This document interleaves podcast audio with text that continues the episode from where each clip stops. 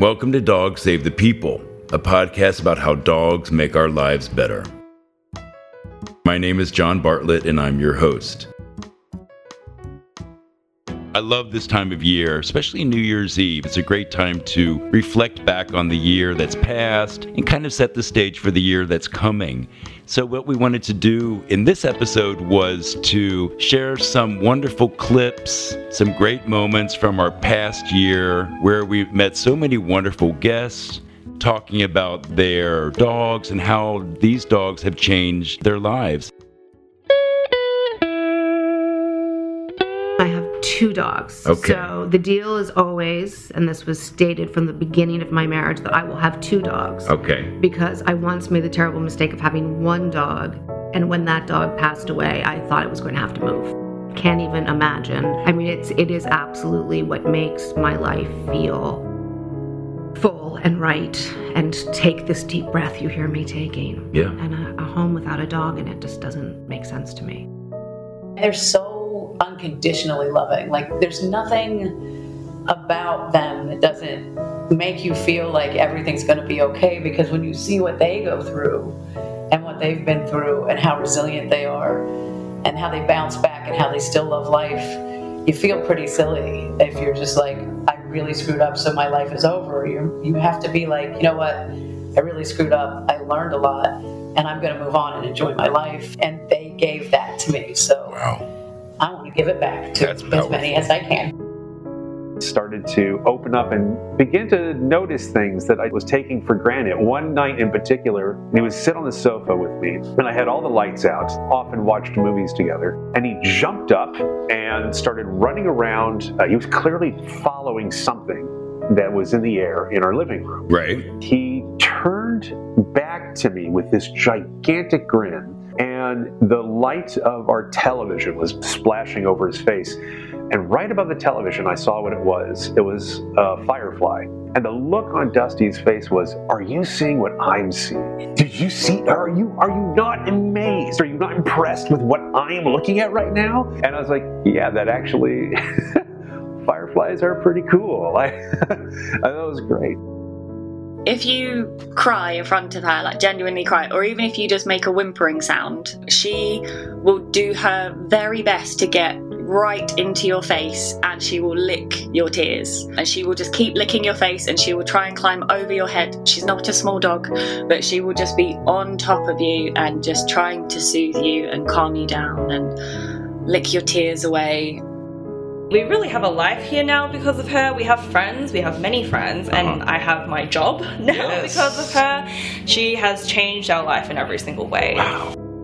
She is the first dog uh, in the NFL that's uh, deemed as an emotional support animal. A lot of demands that, that come with being a professional athlete. You know, as you said, you know, physically, guys' bodies are aching, and mentally, you know, you have to prepare for games each week and uh, things that bring anxiety and stress. So, you know, Zoe will bring them joy and happiness, and they can come in and kind of get away from all those problems and hang out with a, a wonderful dog. I sacrificed everything for my career, and yet I wouldn't say that I was happy, that's for sure. And I always knew that I wanted a dog, and I wanted a dog my whole life. But somehow I knew that the dog I got would almost be able to help me in a way that I couldn't help myself, which was true. The magical thing is the same day we brought Stella home, Katie and I instantly fell back in love with each other as we were falling in love with Stella. We all of a sudden had this mutual bond and mutual love for this creature, and Stella gave me my daughter back, and nothing could be more powerful than that. I think of them as like my world. It's not the quantity of love or the quality or something. It's just the idea that you actually have a world that's better than anything out there. It's a world full of love. The lady came over and, and she said, Is that Esther? I saw her on the news. And she knelt down and burst into tears and hugged the dog and said, I've just been having such a hard time. And I kind of knelt down with her, and Esther just leaned into her like she does. And the lady just pet her for a little bit and then collected herself and said thank you and went back to her cash register and, and we went on. I mean, I just, things like that are, are happen with her often. When my husband got sick and had to spend a lot of time in the hospital, Cleo was just a perfect service dog because to go in there with her was such a different experience. And for me, that's what a dog is. She's simply pure comfort. I was one of those kids who was actually bullied, but we had a family dog, and he was a little Cairn Terrier named Scotty, Yep. and raised him from a puppy. But Scotty was always there for me. He was always my best friend. Your dog is just super happy to see you, and it doesn't matter what kind of day you had. They're just super happy to see you, and you're super happy to see them. And if you're in a bad mood, usually takes you right out of that. They live in the moment, and that's we need to do that more. You only have this moment to live, and they do. And there are so many people that will say, oh, he's just a dog. But it's never just a dog. And if that's your attitude, it's just a dog, then you have literally never known a dog. Yeah. So I let go of, uh, I call him my son. He was like losing my boy. Sure. Traveling through Africa, there was a man that came to me. He said, "This dog is your guide." I'm sure you went over to Dylan and he said, "You know that guy over there? He's your guide." So there's this mutualism with the dog. You're exchanging what you have no clue about exists. That is you too. Mutualism for me is when two things become each other, but they still stay each other. Bailey taught me that I'm worth loving. I deserve love. I know that she was meant to come in my life to help me through my divorce and through a very difficult time period in my life. But she was also my constant companion. I work from home, and you know, she was just always there. Dogs don't judge you. Dogs don't care if you live in a studio or if you live in a 20,000 square foot mansion. They don't care what your job is, who you're married to, what your political affiliation is. They don't care. They just, if you love them, they will give it back to you a million times over. And that's that's what I adore about them. Before having Louboutin, I rarely, you know, knew any of my neighbors. Right after getting Louboutin, I was like, I knew everyone, and then I started like making, you know, friends in- in, my building. And then like a couple of months after, like I pretty much I knew everyone on the block. It's an amazing So it's just thing. amazing how you know how they, you know, bring people together. This is why I call her the dog who saved my life. Is I was in my early 30s. I had to find a new pace in life because I came from the city environment to a home environment. I wasn't that interested anymore in going out. Inevitably, my friendship circle changed quite a lot from city to, you know, a more creative freelance life. And there was this dog who really showed me this different pace is possible. We ended up going to this beautiful park in North London called Hampstead Heath. So we had our standing date, come rain or shine, every Sunday we would go. And it just really gave me a new direction and a new pace, and I embraced that pace. And I met so many people through her as well. It's ridiculous.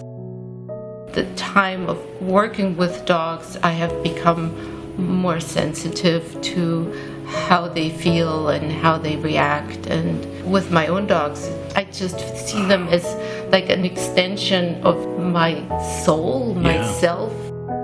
You know, I was walking every day up in the mountains with my dogs, and we did it several times a day just to try and get better. And I don't know that I would have that clarity were I just out there by myself. You know, I think having my dogs, you know, with me really provides some kind of context, some kind of like direction.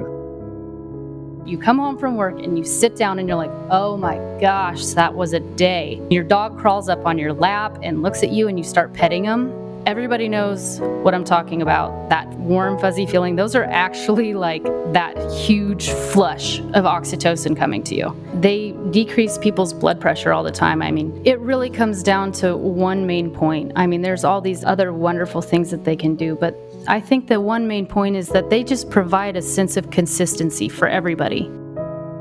She smiles all of the time. and it's hard. You can't be sad around Mimi. It's very hard to be sad around Mimi. Even in the times where I've had really rough days, she constantly keeps me smiling. And yeah, I'm just very thankful for her spirit.